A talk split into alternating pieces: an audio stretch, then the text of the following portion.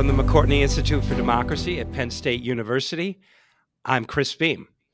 I'm Candis Watts Smith. I'm Jenna Spinelle, and welcome to Democracy Works. This week we are talking about student debt, and our guest is Josh Mitchell, who is a reporter for the Wall Street Journal and author of the book The Debt Trap How Student Loans Became a National Catastrophe. I'm really glad that we are doing this topic and as a millennial who is surrounded by, you know, colleagues and friends who are, you know, they they are thinking about the next steps of their lives a lot in terms of the student debt that they have. But I think it's worth noting that on April 10th, the outstanding federal student debt total was 1.747 trillion dollars with a T. And I point this out because, you know, this number basically goes up a lot. I read somewhere that in a regular year, the total debt grows six times faster than the national economy. And that has to do with interest rates and also students who are, you know, taking loans out, right, in, in hopes to better their economic and social situation. And for me, you know, I see a lot on social media, on Twitter and TikTok, people talking about how much money they borrowed for their undergraduate or graduate education and how much they paid over 10 or 15 or even 20 years and how much they still owe. And so, you know, ultimately what we get is a gap between what policymakers historically created, what contemporary policymakers allow, and you know what could be better possibilities for millions of Americans. Yeah, I mean this this book is really kind of an historical account of how we got to this you know it's not even crisis it's this morass right and it just it really speaks to some of the fundamental problems associated with any time you make policy especially in a democracy right you have on the one hand, you have politicians who are interested in their own preservation primarily. Mm-hmm. And so they are going to frame this in ways that get them reelected. Not that they solve the problems necessarily, but that they get them reelected and that, that it looks like they're solving the problem. The other thing is that you have this short term horizon for every politician. They're thinking about the next election. Mm-hmm. So they're mm-hmm. making decisions based on how people are going to um, perceive this problem and then and this ostensible solution in the short term. And then finally, there's the problem of unintended consequences, which is a very, you know, cons- traditionally conservative notion that whenever you create a policy, whenever you create this solution, you are going to create circumstances that are going to perpetuate that policy solution because you're kind of skirting around you may create this whole new problem. And and for Josh the the Sallie Mae is like a monster that we created in order to solve a problem and now- I mean I think this is a really good point about how the rationale around a policy changes, but it you know it doesn't necessarily solve the problems that it produces. So Josh, you know, does a really great job of explaining the kind of initial impetus around student loans and around trying to get more people to attend college. And largely it was like a kind of Cold War right you know strategy yeah he talks about um, lyndon johnson when he was majority leader watch having a, a party and they all went out to watch Sputnik go over. Right. And that was a come to Jesus moment for right. Yeah. and then like Johnson. Lyndon Johnson would later like have a different right. rationale right for um, wanting to use you know to ensure that people get access to college and that has to do with you know reducing racial inequality and now poverty, the question right. is mm-hmm. and poverty and so you know the, the question is even if we stop in just that moment does this same policy suit that that objective and you know maybe at that time it did or mm-hmm. it mitigated some of the the problem but it wasn't a solution and so you know over time now i think we talk about college as uh, a way for people to have upward mobility mm-hmm. and you know economic stability and better you know greater access to better jobs and on some level uh, that's true and on some level it's it's not. But essentially we're using the same policy to to address very different policy issues and what we're getting is 1.7 trillion dollars in total outstanding federal student debt loan that people can't get from under you know as as as hard as they may try. Well why don't we hear from Josh and have him, you know, en- en- engage all these historical relevant circumstances that got us into this point and then we can come back and talk about where we are now. Josh Mitchell, welcome to Democracy Works. Thank you so much for joining us today. Yes, thanks. I'm glad to be be here. So, you know, we talk a lot on this podcast about the role of higher education in a democracy and your book the the debt trap really stood out to me because it it explores maybe a different side of that relationship or or a different aspect of it or that tension between higher education as a public good and higher education as a commodity and how that all has played out over the past 50 or 60 years through the world of of student loans and the people involved in it. So, why don't we start if if you wouldn't mind just talking a little bit about how how the the government got involved in the business of of granting student loans or just sort of how this whole commodification kind of got started. Sure. So the government role in student lending goes back to the space race and specifically to our rivalry with the Soviet Union back in the 1950s. And it, it specifically, the, let me stop.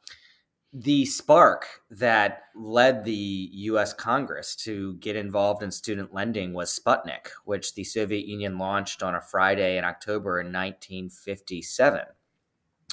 And you know, Sputnik was obviously the first man-made satellite to reach space, and that really concerned Congress and members of Congress like Lyndon Johnson, as well as President Eisenhower. This was a, a really come to Jesus moment for our country because it it it made us second guess just how smart and how strong and how advanced of a country we were you know think think about it just a decade earlier we had succeeded in world war ii our economy had v- grown very quickly in the first half of the 20th century.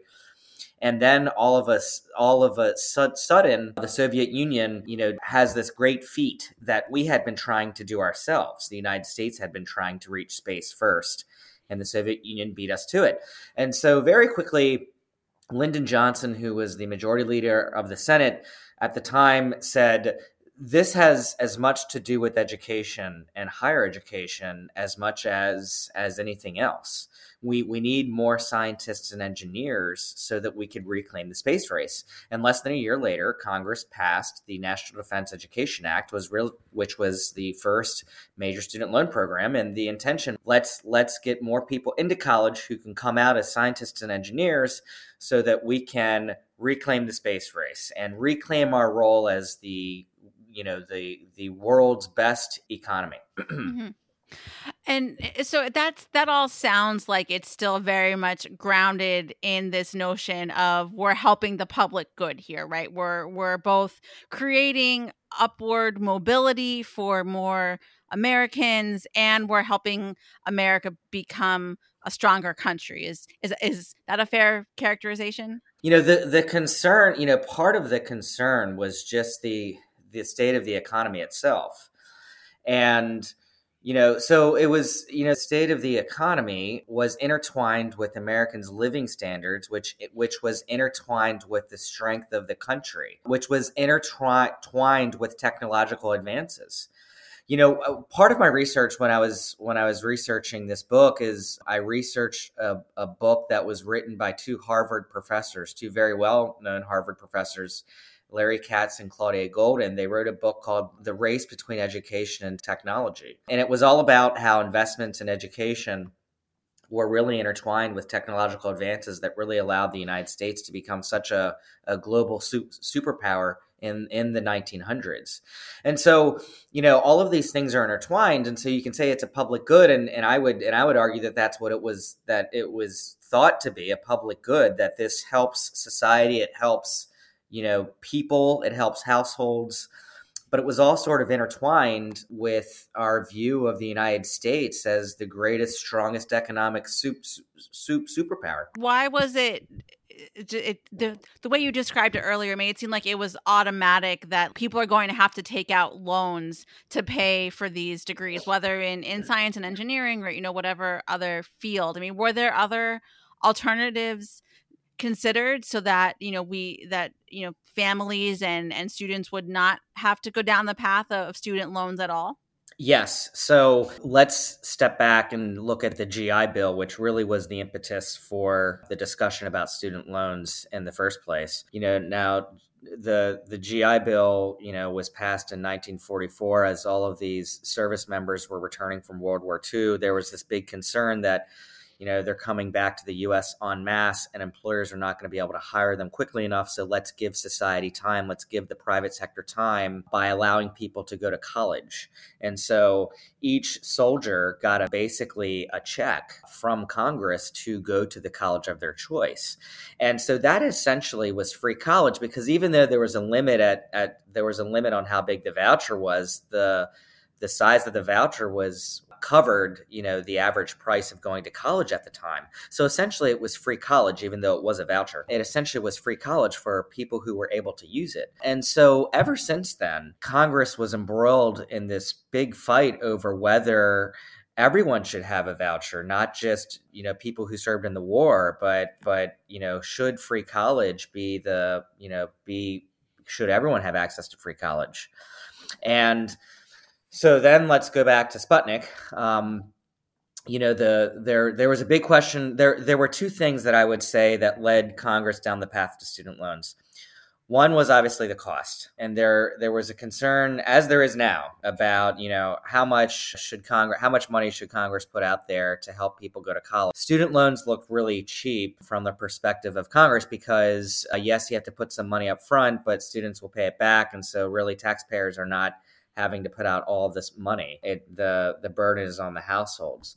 But the second reason is, and I, I discovered this by reading the congressional congressional transcripts at the time is there was this idea of you know you have to pick yourself up by the boot bootstraps and you know this is you know our the the US is known for hard work and you know why should students get a free ride and so that concept of not getting a free ride and you know working your own way was was intertwined with this other idea of Congress needs to really watch its spending. You know, this was during the this was during the let me pause for a 2nd mm-hmm. This was during the McCarthy era, where whenever the Democrats in Congress at the time you know, brought up things like free college, Republicans would accuse them of so so socialism. So, you know, there was a big concern that if Washington expanded its reach and things like higher education, that we would get away from the concept of having a small role for for for Washington. mm-hmm. Keep this story going historically. How do Pell grants enter the picture? And then I know we're going to get to Sallie Mae uh, eventually, yes. not not too much farther down the road here as well. Yeah, so I think that this is an important point because, you know, Lyndon Johnson and every president after that, they had this vision that you know, if, if you were poor, if you were from a disadvantaged background, college would be free, that you would get a grant. It would kind of be like a GI Bill, and that it was the middle class that would take out loans, and that if you were wealthy, you would just pay your own way. And so, really, you know, loans were seen as a way for, for members of the middle class who might not have access to loans from a private bank to be able to cover the cost of college by taking out low interest loans backed by Congress, and that the poor would have most of their education paid for with grants. Now, again, the issue was spending from a federal mm. perspective. You know, at the time in the 60s, because Lyndon Johnson had such ambitious goals, his Great Society programs was not just education, it was healthcare and a lot of other things as well as the Vietnam War was starting to get ramped up, mm-hmm. these were starting to become very expensive as a whole. And so you know, while there was a lot of, you know, speech coming from Lyndon Johnson and members of Congress saying we're going to, you know, make college mostly free for the poor, they still envisioned the poor taking out at least some loans to cover their education because Congress just wasn't willing to spend enough money to cover the entire bill for the poor. So, you know, in theory, the poor weren't supposed to really ha- take out a lot of loans, if any, but the way it played out from the start was that Congress, you know, allowed for them to take out student loans so that Congress wouldn't have to put up a lot of taxpayer money to carry out this program. And so Lyndon Johnson said, let's just have the banks lend to students and taxpayers will guarantee the loans and that way it'll look really cheap on the front end. And so it what's the congress essentially shot itself in the foot here because while banks put up the money on the front end what that meant was if students defaulted taxpayers congress would come in on the back end and repay the banks so it may have looked very cheap on the front end, but it actually got very expensive five years down the line, 10 years down the line, 15 years down the line when students started defaulting on their loans. But again, Congress didn't look that far ahead. At the time, they only looked at spending in that year. And so, you know, in the name of saving taxpayers' money, they actually set up taxpayers to cover a lot of mm. costs down the road. right. And uh, you know the other so I want to come back to this this congressional piece, but the other thing that starts to happen here and maybe leads to some of these these defaults down the road is you know universities are getting a lot of money, whether directly from the government in the form of, of grants or through this influx of, of loan money that's coming in. What do they do? How do they change their operations as as a result of these these changing dynamics elsewhere? Right. So colleges at the time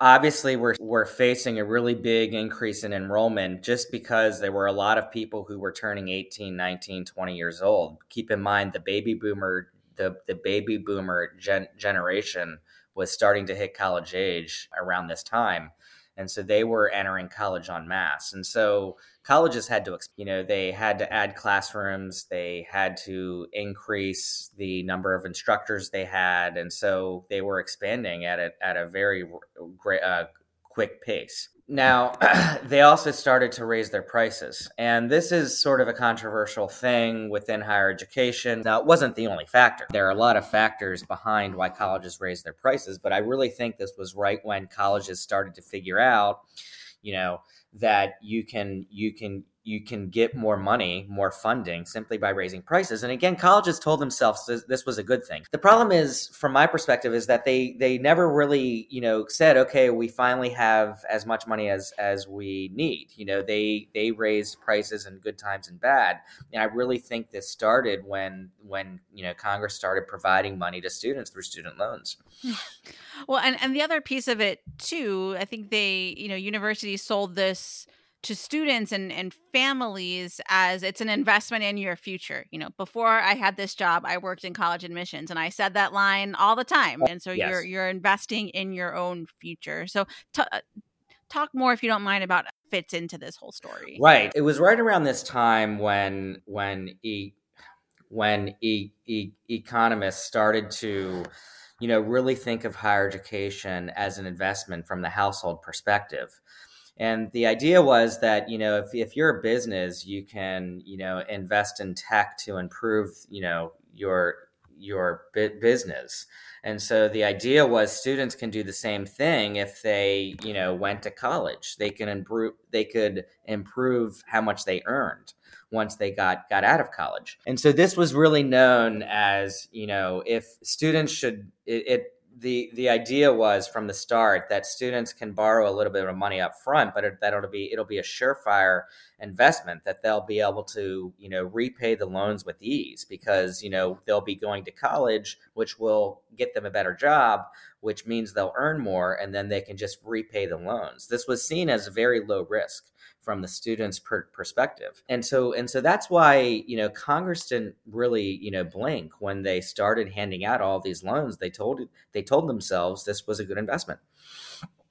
So, at what point does the House of Cards start to, if not collapse, at least look a little shakier? Like all of these grand ideals m- might not work out the way that everyone had had hoped or had planned that they would.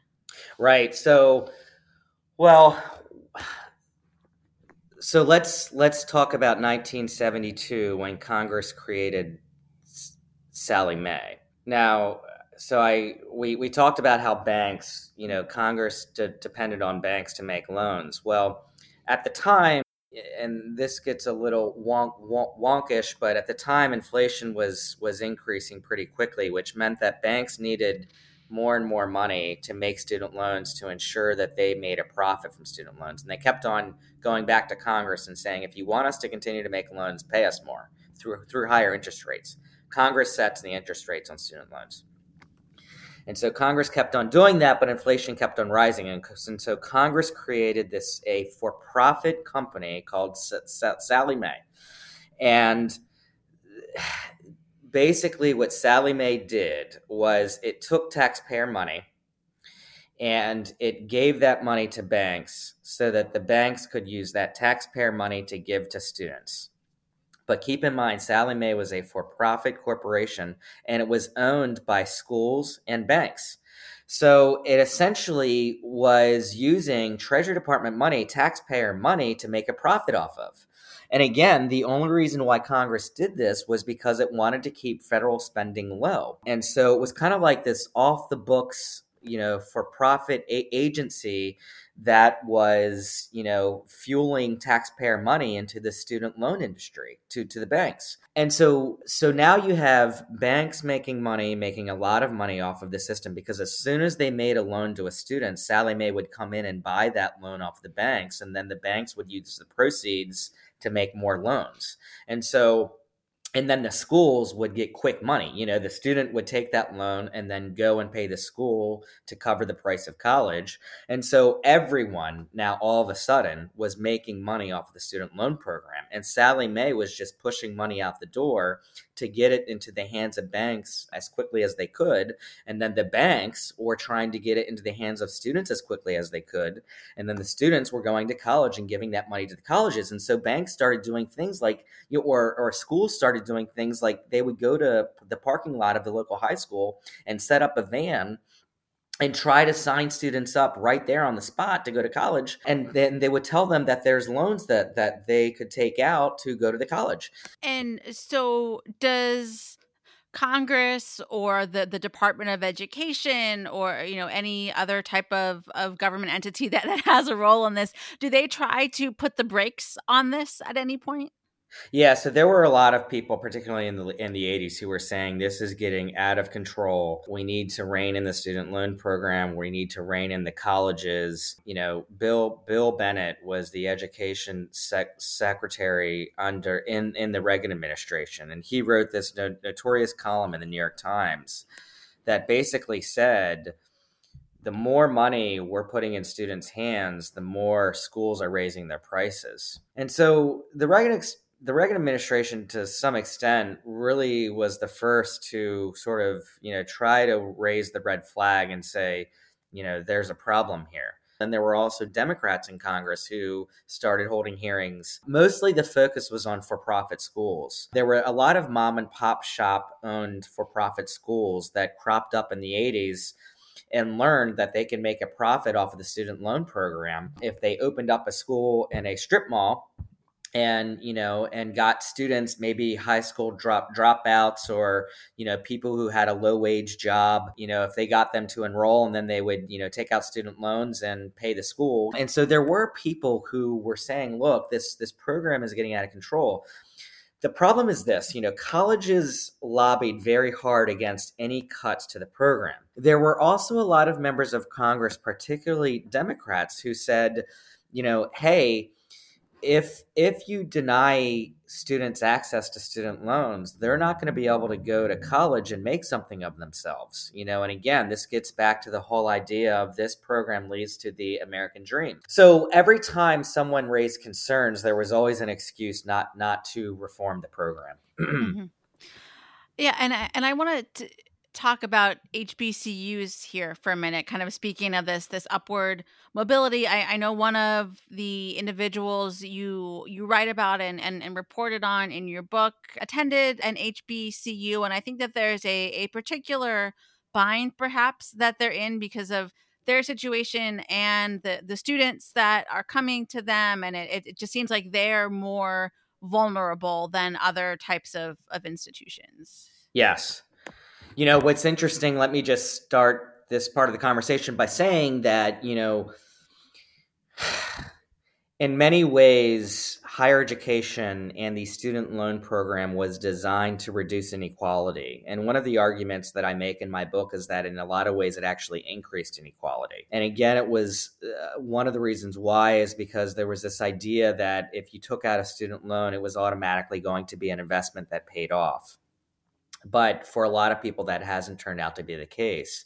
When I mentioned earlier, you know, the idea was that, you know, poor students would have most of their tuition covered. Well, by the 2000s, Congress hadn't approved enough of an increase in the Pell Grant to make it free for low income students. And so by default, some of the poorest families, including many black families, had to take out some of the biggest loans just to go to college. And if you think about this, it makes sense. If you look at the average, you know, the average wealth of the average black household, it pales in comparison to the average wealth of the average white household.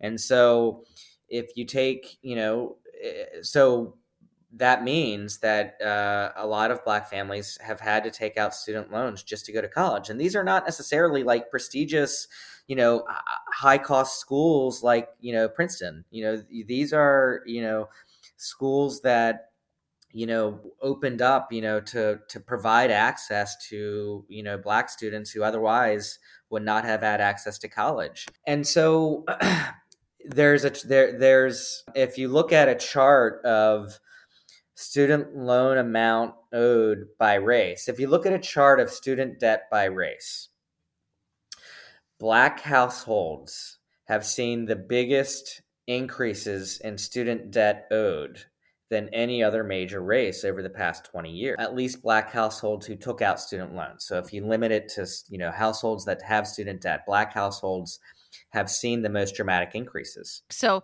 you know, political scientists, maybe some of your colleagues at the Wall Street Journal who, who cover politics, there's this sort of notion out there that your level of education is is increasingly contributing to or a marker of political polarization in, in the US. Now, you can look at you know, who voted for Joe Biden in 2020 versus who voted for Donald Trump. And there are very clear divisions uh, about education levels there. And, and we're also seeing trust in institutions across the board continue to go yes. down. And, and I'm wondering if any of these these aspects these trends came through in your reporting for your book as you're talking to people who have kind of gotten you know chewed up and spit out by this this student loan system Yes, um, I'm so glad you bring that up. I think these issues are very intertwined. You know, if you look at the Occupy Wall Street movement that occurred in around 2010 or so, that that had a lot to do with people frustrated with student debt, and I think that you know the Occupy Wall Street movement, the rise of Bernie Sanders, and even the rise of Donald Trump, I think, is tied to many people becoming disillusioned with you know major institutions including college. And the main character in my book was a woman who was a single mother in the 1990s who went to college and grad school so that she could become a psychologist. And she borrowed year after year tens of thousands of dollars and she told me she was proud to do so because you know she was making an investment in herself and this would lead to her dream job. And it did lead to her dream job but the amount of debt she owed $125000 coming out of grad school far exceeded you know what she actually earned and she could never keep up with her bills. And as she spent year after year paying $700 a month toward her bills but not seeing it gone, go down because the interest was accruing so quickly. She became very disillusioned by congress which provided the loans by her lender Sallie Mae, and she became disillusioned with her schools because all of these big institutions told her she was making this great investment and not only should she do it but she almost had to do it if she wanted to get a good job. And so you know and i think that we're still seeing that distrust play out so as we start to wrap things up here, Josh, how do we move forward? Are there things that the government can do to help untangle some of these knots? I'd say there are two or three things. You know, one of the problems right now is that there's a lot of outstanding student debt debt that's probably never going to get repaid. And I think Congress is confronting that and and so the question is what to do about that. And i think one of the bipartisan ideas where there's support from members of both parties is to make it easier for students to declare bankruptcy on their student loans.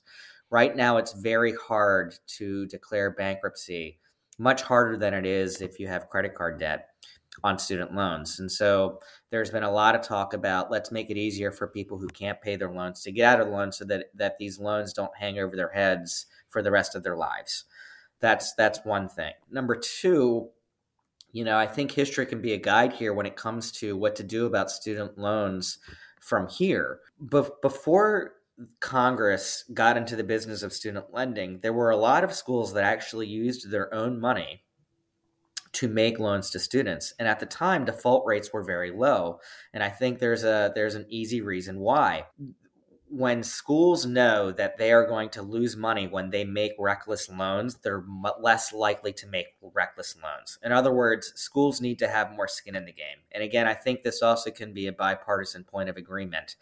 Um, so one idea I threw out there in my book is, you know, go back to the way it was, where uh, actually have schools put up some of their own money, particularly these these schools with big endowments if they feel like they're providing a superior product that's going to lead off to this great investment that's going to pay off for students, then why shouldn't the school share in that and put up their own money as, you know, so have schools put up some of their own money so that they have their own skin in the game. And then number 3, just what we what what we talk talk what number 3, just what we talked about, which is get away from this idea that everyone has to go to a four-year college. I think that we have as you know, as a whole in, in the United States come to that conclusion. But really keep that in mind. And, and not only do you not have to go to a four year college, but if you do go to a four year college, don't be convinced that you have to go to the most expensive college, the most prestigious college. There are affordable options out there. I think for too long, particularly people my age, I'm 41, when I was coming of age, you know, the idea was you have to go to the best school you can. It doesn't matter what they charge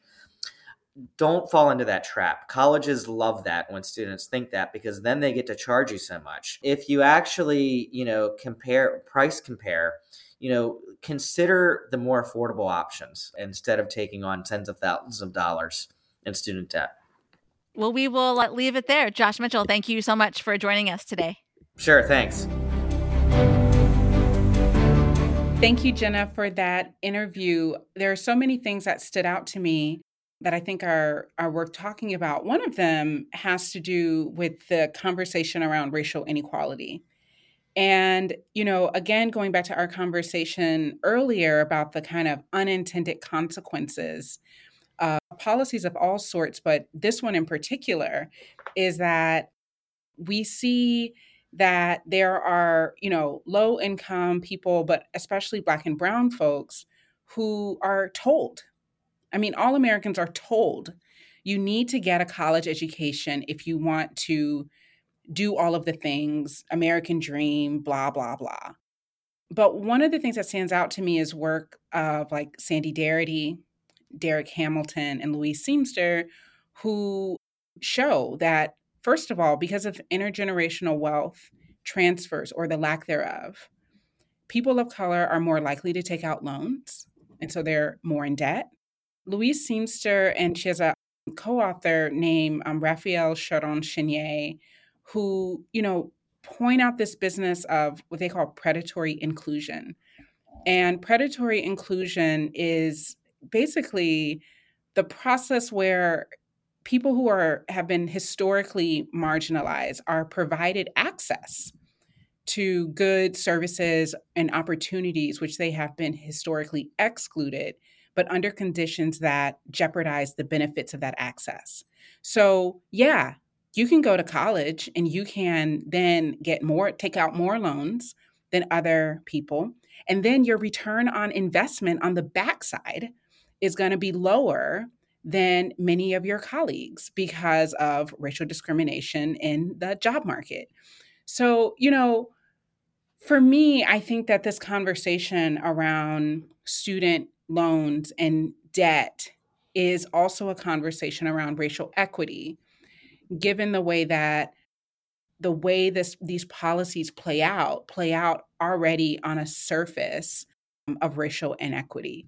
And so I really appreciated that part of the conversation. I mean, it is it is difficult to understate the the magnitude of this problem and it's difficult to understate the the difficulty associated with this from a political standpoint for a variety of reasons right but but most relevantly i think this is fits very neatly if not accurately and, and stay with me right i mean it's not accurate because of the reasons, some of the reasons we just talked about. But it fits into this narrative of the Republican Democratic split between this elite, wealthy, privileged set and these folks who are just getting screwed one more way. And so when you start talking about forgiveness or or even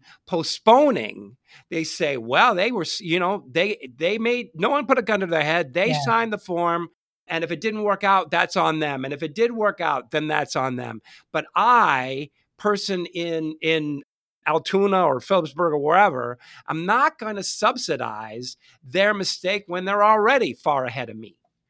And so that is the climate in which both Democrats and Republicans are trying to address this problem. We heard that kind of talk around subprime mortgages that, you know, it's your fault that you got into a subprime mortgage, but we also know that people are targeted mm-hmm. for subprime mortgages and similarly people are targeted to say like you should take out all of these loans to you know make a better better life and you know one way that we kind of subvert the kind of political will to do something better to make up for you know uh, to, to is is personal responsibility mm-hmm. right and so you know i i you know I, I think it's a little bit maybe ironic that a lot of this started because of the space race. And apparently, the US, you know, went to the moon to beat the Russians or whatever. And yet, somehow we feel now that the problem is too big to solve. you know, I just have, I have, I am always just really curious to know how is it that a country that has managed to innovate in so many ways cannot manage to innovate in a way that might produce you know a situation that puts many more people better off and to take responsibility for the fact that you know the reason why people are getting more education and credentialing is because that task has been shifted from corporations and from like society gen- you know society generally speaking and corporations especially to the individual mm-hmm. and that's not something that we're talking about either and that I think also concern you, Chris, is about the kind of arms race that mm-hmm. colleges seem right. to be doing. What, what was your thought on that? Well, it the fact is, and it is just a fact, that almost precisely with the institution of this massive student loan program, college tuition began to rise and is now uh, rising at a rate that's seven times higher than the rate of inflation. Now, is it only because of student loans? Almost certainly not. But is it not directly related to the student loan industry? I don't I cannot believe that. I just cannot believe that these two things are unrelated. Mm-hmm. And so I I think, you know, when any institution, any business is given a line to money they're going to take it. And if they are in competition with other institutions, then they're crazy not to take it. And the other thing that happened just about well, I think it was with the eh, around the 80s was the end of the baby boom, right? And so you had all these colleges competing for fewer students. And at the same time, they had this access to free money. And so it was crazy for them not to take this money and to improve their competitive footprint vis a vis other st- schools because you knew they were going to take it. And so as a result, tuition goes up. Let me just add this one thing. Even for example, there are policies that allow people to have their loans forgiven. And very few people have actually had their loans forgiven because of red tape, mm-hmm. bureaucratic, you know, administrative burden, all of the forms. Maybe one year you miss something. I mean, right. Even the policies that are designed to help people and are, to deal with this crisis or at least mitigate yes, this crisis yes mm-hmm. are are still not policies that people can actually use so here we are at this you know this long sad story that starts in sputnik that brought us to where we are now. And you know the the burden of doing something is almost overwhelming i think. And so i do feel like you're going to get some action and hopefully it will you know engage some of these players that we've identified because it's simply it's simply not tenable just to you know start over with the same um, pathological system from my mouth right anyway thanks to to josh for this history lesson and this policy lesson and thanks to Candis for keeping me from walking off the edge. And thanks to Jenna for a great interview. I'm Chris Beem. And I'm Candis Watts Smith for Democracy Works. Thanks for listening.